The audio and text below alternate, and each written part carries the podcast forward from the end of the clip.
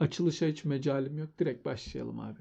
Bir böyle tane bile tadımız kalmamıştır hiçbir zaten. Hiçbir şekilde. Sanki 100 yıldır falan ilk defa mikrofonun önüne oturuyoruz ya. Ne yaşadık biz? En son 2 ayı biraz geçe mikrofonun başına geçmiştik. Evet.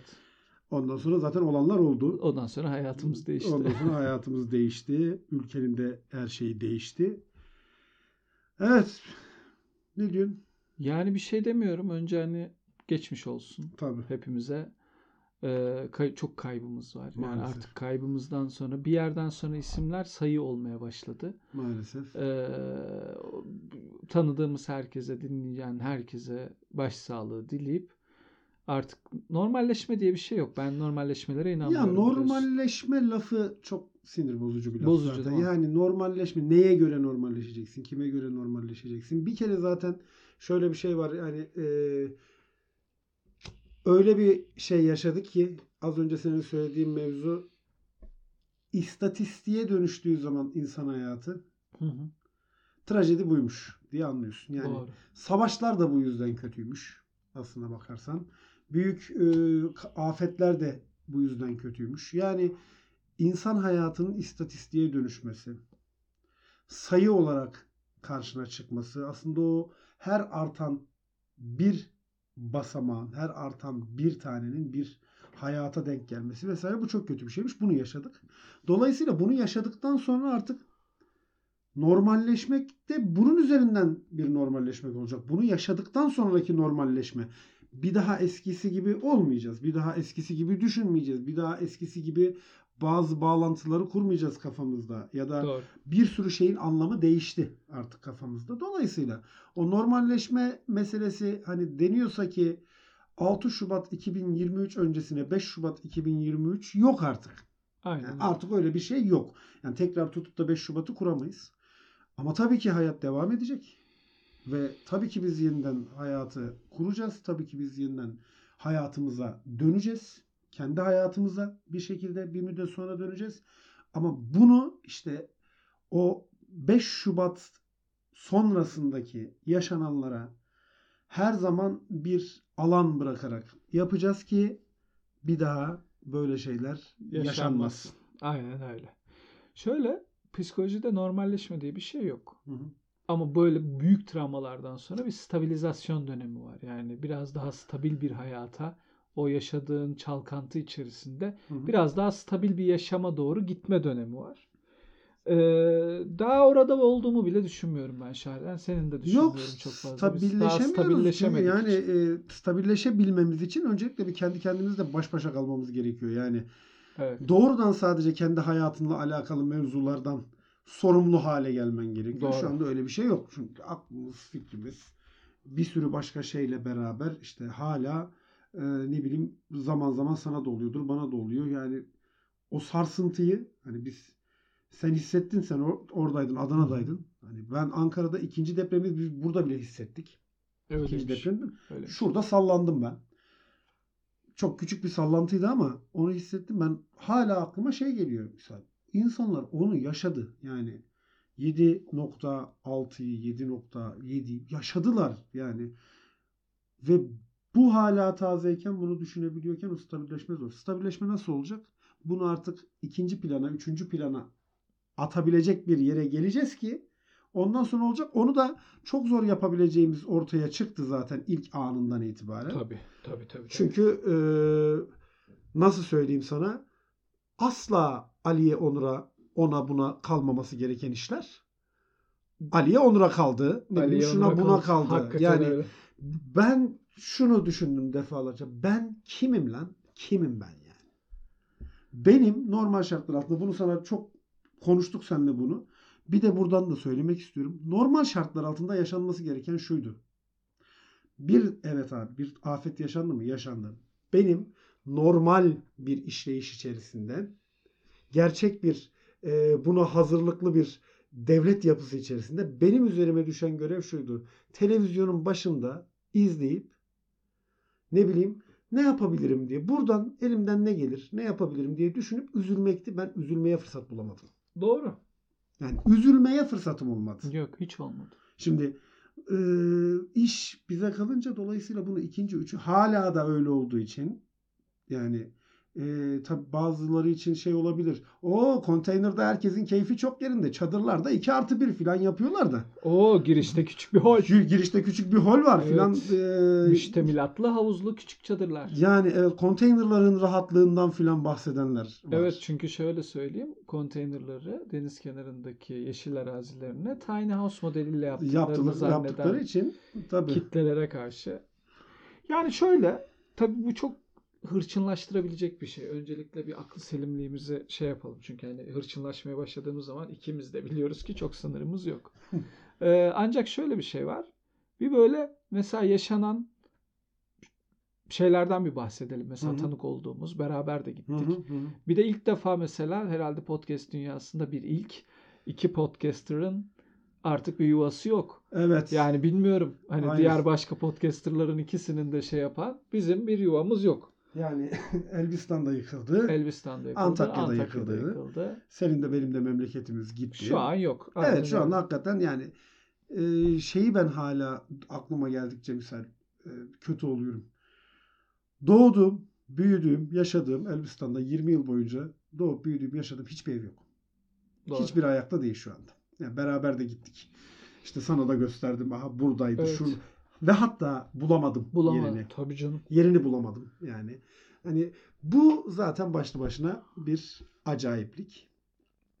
Ya neler gördük? İşte bir sürü şey gördük ama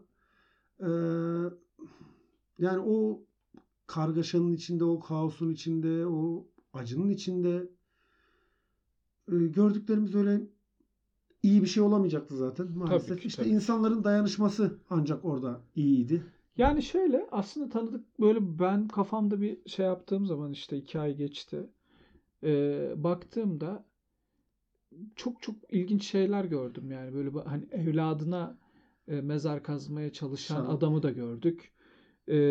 Hiç tanımadığı birine yardım etmek için Türkiye'nin bir ucundan geçen gencecik çocukları da gördük. Evet. Yardım için uğraşan insanları da gördük. Yardım malzemelerini saklayan, stok yapan, çalanı da insanları gördük. Yani bir taraftan mesela kızını kaybeden bir adama bir gece boyunca çadır aradık.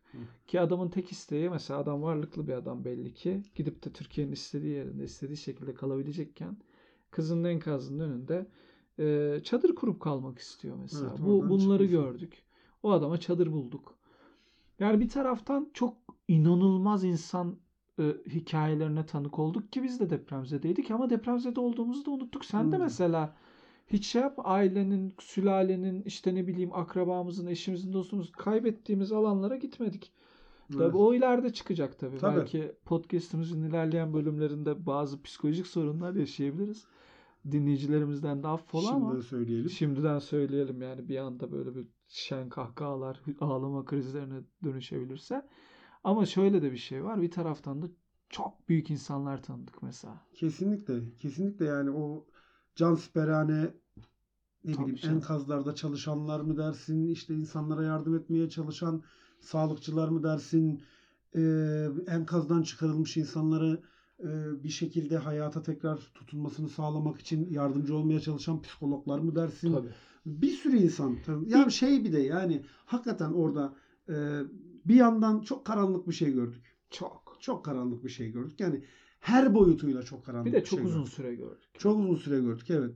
Yani çok karanlık bir şey gördük derken sadece şeyden bahsetmiyorum. Afetin kendisinden bahsetmiyorum. Depremin kendisinden bahsetmiyorum.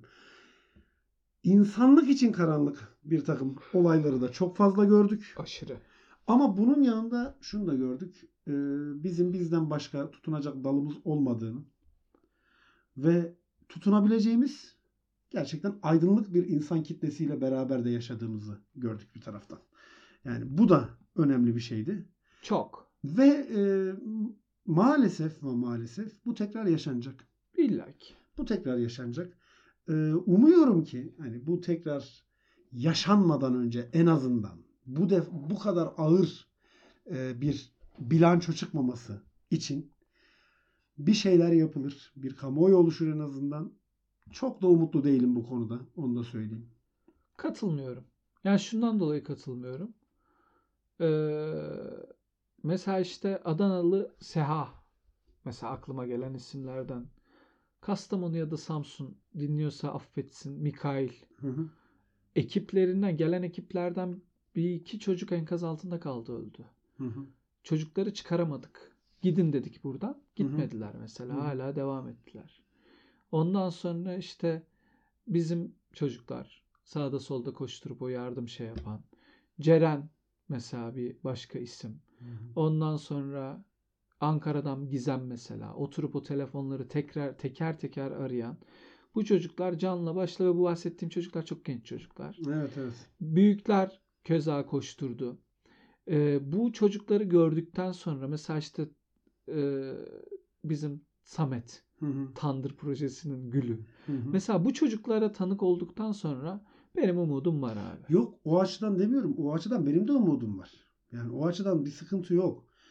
Bunun işte söylediğim gibi abi, bu çocuklara işin kalmaması. Aynen. Yani sana bana kalmayacak kısmında problem var. Yani çünkü abi şu anda hani ağzımızdan yel alsın da İstanbul'da en iyimser tahminle durduk yere çökebilecek yüzlerce binadan bahsediliyor. Durduk yere. Tabii. Yani taş atsan yıkılabilecek yüzlerce binadan bahsediliyor. Tabii. Şimdi bunu düşündüğüm için ben diyorum bu konuda çok umudum yok diye. Yoksa muhakkak mükemmel insanlar gördük, tanıdık, çabalarına şahit olduk. Yani Umut mesela. Umut. Tamam. Yani işte az önce sen Ceren dedin işte hani çocuk avcısı. Evet. Giden arabadan atlayarak çocuklara yardım etmem lazım diyerek araba camından atlayan bir insan falan. Aynen. Şimdi bunlar zaten az önce söylediğim işin şey tarafı o. Hani çok kötü bir şey yaşadık. Ama bu çok kötü bir şeyin içinde şunu gördük. Dedi ki ya arkadaş, düşersek birbirimizi kaldırırız. Kaldırabilecek birileri var. Ama işte gücü nereye kadar yetecek? Onların gücünün bittiği noktada benim umutsuzluğum başlıyor. Doğru. Onların gücünün bittiği noktada, çünkü biz neye teslim olduğumuzu gördük abi. Çünkü şunu da gördük. Yani insanlar abi, ben Elbistan'a 3. günümde gitmiştim galiba, değil mi? İlk 3. ya da 4. gün gitmiştim. 3 falandı yani. 3 ya da 4. gündü ben Elbistan'a gittiğimde. Eksi 25 dereceydi. Evet. Eksi 25 dereceydi. Evet. Ve hakikaten ben hayatımda böyle bir soğuk gerçekten, yani küçükken benim bir donmuşluğum var. Hani donduğumda bile bu kadar üşüdüğümü hatırlamıyorum. O kadar söyleyeyim sana. O yaşanırken biz şöyle bir olaya tanık olduk. Bir ilin bir bürokratı çadırları o bölgeden almış. Hı hı. 1000 kilometre öteye götürmüş. Üstüne damga vurdurup geri yollamış. Bunu da gördük. Doğru. Şimdi bu çok simgesel bir şeydi. Bu çok simgesel bir şeydi. İşte bizim gücümüzün yettiği, işin sana bana kalan kısmı dediğim nokta şu. Elbistan'da bir abimiz, işte depremzede bir abi, 16-17 yaşlarında bir kızcağız da geldi yanında kızı. Evleri yıkılmış. Kızcağız enkazın altından kendisi çıkmış sürünerek ve hani hakikaten deliğin içinden çıkmış kızcağız yani. Adama dedi ki abi, yani dinleyince zaten bir kötü olduk. Adam bütün ailesini kaybetmiş, eşini kaybetmiş, 2 çocuğunu kaybetmiş. Kızıyla baş başa kalmışlar. Dedi ki abi, neye ihtiyacım var? Adam bize o kadar basit bir şey söyledi ki hala böyle o cümle kulağımdan çıkmayacak. Senin evin var mı dedi. Var dedim. İşte dedi, senin evin var ya dedi. Sen neye ihtiyacın varsa benim de ona ihtiyacım var dedi. Benim ekstra evim yok. Şimdi benim gücüm ona yetmiyor. Benim gücüm ona o kadarına yetmiyor. Senin de yetmiyor, işte Ceren'in de yetmiyor. Hiçbirimizin yetmiyor. Ben o açıdan söylüyorum. Karanlık oydu. Çok büyük bir karanlıktı. O karanlığı ancak işte biz bir şekilde bertaraf edebilirsek, bir daha öyle bir şey yaşanmamasını sağlayabilirsek. Yani afet bu, yaşanır bir kere, zaten şehirlerimizi doğru düzgün kurmazsak bunu tekrar tekrar yaşayacağız. Hali hazırda kurulu olan şehirlerde de yaşayacağız. Ama bir diğer taraftan da böyle bir afet hadi yaşandı. Tamam, ama en azından buna müdahale edilmesi konusunda bir derli, toplu, düzenli bir şey olabilirse ancak o zaman biz bunları biraz daha az yaşayacağız. O konuda benim işte maalesef çok bir umudum yok. Yani onu tarih ve süreç bize gösterecek. Tarih bize artık bir şey göstermesin. Göstermesin ya. Ben artık tarihe tanıklık etmek istemiyorum yani, da. Sene 80 doğdum doğalı tarih bana bir şey gösteriyor. Tarih biraz da bana bir şey göstermesin ya. Ben hayatımın bütün alanlarında hep çok zor şartlarda bulunmakla sınandım. Hı. Çok zor alanlarda çalıştım falan filan. Ama Adana'da çalıştığım süre içerisindeki hala orada görevdeyim. Biraz daha mesela biraz daha sanki artık bir şeyler daha sistematik bir modele gider diye beklerken İyice kaotik bir sorumlusu olduğum 30 ilin 11'i gitti. Ekibimle sorumlu olduğumuz 30 ilin 11'i gitti. Evet. Orada çok değerli iş ortaklarımızın çok büyük problemleri oldu. Tabii ki yanlarında olduk, ellerimizden geleni yaptık. Daha büyük işler de yapacağız. Ancak şurada da mesela bir yapılmaması gerekenler şerhi de koyalım bence deprem alanlarında. Mesela deprem olduğu anda arkadaşlar ilk işiniz Instagram'dan acıklı paylaşımlar yapmak olmasın. Ya ona da bir şerh koyacağım ona biliyor musun? Koy lütfen. İlk işiniz hadi diyelim ki dayının dediği gibi bizim kukla dayı çok sevdiğimiz kukla dayının dediği gibi haysiyet konusunda biraz noksansınız diyelim. Olabilir. İlk işiniz Instagram. Hadi ya ona da bir koydunuz. İlk işiniz sabah kalkar kalkmaz demir çelik hissesi almak olmasın ya. Ya da daha büyük bir şey Google'daki en çok arama o gün metal dedektörü çıkmasın ya. Değil mi? Yani çıkmasın. Birazcık insanlığımızı nasıl söyleyeyim unutmasak mı? Yani, ya da nasıl söyleyeyim bir gün bir işte Onur Uğur'la karşılaşırız ve bize sıkıntı olur. Bari bundan korkun yani. Hani çünkü ben şöyle söyleyeyim isim hani o Arya Stark'ın yazdığı gibi ciğerime yazdım. Yani evet o yazıldı. Umarım hani bizim gerçi dinleyen kimseden öyle bir şey yapmadım ama yani etrafınızda öyle bir şey varsa da uyarın. Hepsini gördük. Deep Web videoları paylaştılar. Bir tane kız çocuğunun çünkü çocuk ölümü yeterince trajik gelmeyecek olmalı ki. Hı, bir de onun ses kaydı. Bu ses kayıtları normalde Deep Web'te yayınlanan ürünler. Ya eskiden hatırlarsın. Hı. İşte trafik kazalarında parçalanan cesetler. Öyle siteler vardı. Sonra yavaş yavaş doğal olarak yaptı. Orada insanlarla boğuşuyoruz. Orada insanlara su taşıyoruz. Sen de vardın. Beraber malzeme götürüyoruz. Çocuklar perperişan titriyorlar. Yaşadıkları şeyin haddi hesabı yok. Aynı zamanda da bir taraftan da yine bizim sorumluluğumuz olmaması gereken oradaki hayatın devamlılığı için mikroekonomik modeller oluşturmaya çalışıyoruz. Yüzlerce kişi. O sırada insanlar Deep Web videoları paylaşıyorlar. Ve ben o Deep Web videosuna maruz kaldım. Onu dinledim. Dinledikten sonra paylaşan kişiyi blokladım. Yakın bir arkadaşımdı. Blokladım. Mümkünse bir daha ölüme dirime. O dakika mesela bak annem deprem alanında evi sen gördün. O evden çıktılar falan. O kadar hissetmemiştim kendimi. Yani bir şekilde krizlerde ayakta durabilecek resilience'a sahip insanlarız ama orada mesela bittim. O gece yoktu benim için. Ertesi günde Ankara'ya geri döndüm hatırlarsın. Çünkü orada duramadım o şeyde. İşlevselliğimi yitirdim. Her şeyde mesela teyitsiz bilgi paylaşmak inanın hiçbir şey kazandırmadığı gibi çok şey kaybettiriyor. Mesela kuzenim paylaşmış. Kesinlikle ve kesinlikle benim kabul ettiğim bir şey değil. Kendi gözünüzde görmediyseniz. Kuzenim aramış. Çok yardıma ihtiyacı var. Hayır. 3 tane binaya gittik. Üçünde de olay çoktan bitmişti.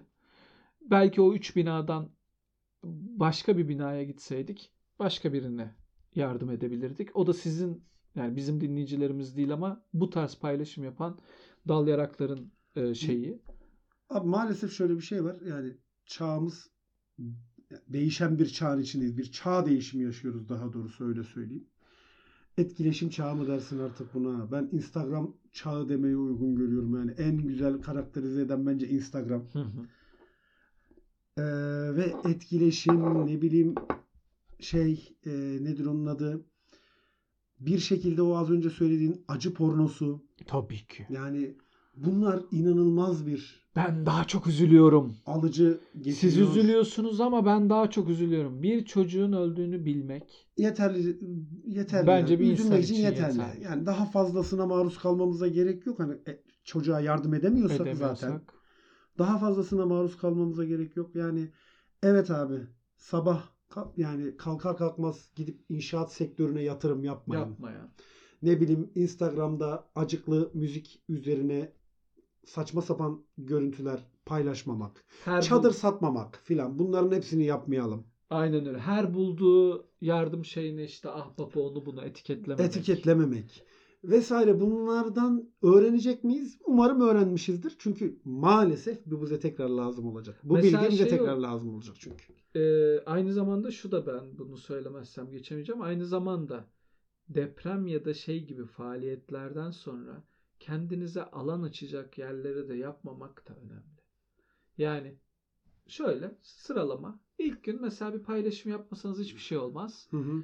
İkinci gün, üçüncü gün yardım kuruluşlarını şey yapmak yerine yardım kuruluşlarını gerek olmayacak sistemi sağlayacak kişilere gereken sözler söylense, teyitli olmayan bilgilerinize ahbapı, Oğuzhan Uğur'u, tipi, onu bunu etiketleyerek değil de kendi imkanlarınızla en iyi bildiğiniz iş ölçüsünde yardım yolculuğuna çıksanız, yardım yapmaya çalışsanız, ondan sonra oradaki o yardımı bilmem neyi bir şova, bir beğeni havuzuna, bir etkileşim çılgınlığına dönüştürmeyip ondan sonra da bunun üzerinden ister mesleki ister siyasi kariyerler inşa edecek kadar da alçalmasanız mesela benim için okey. Ha, ne olur bu?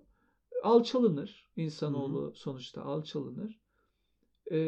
Ama hem toplumsal süreçlerde hem tarihsel süreçlerde biliyorsun bizim sürekli tartıştığımız konu.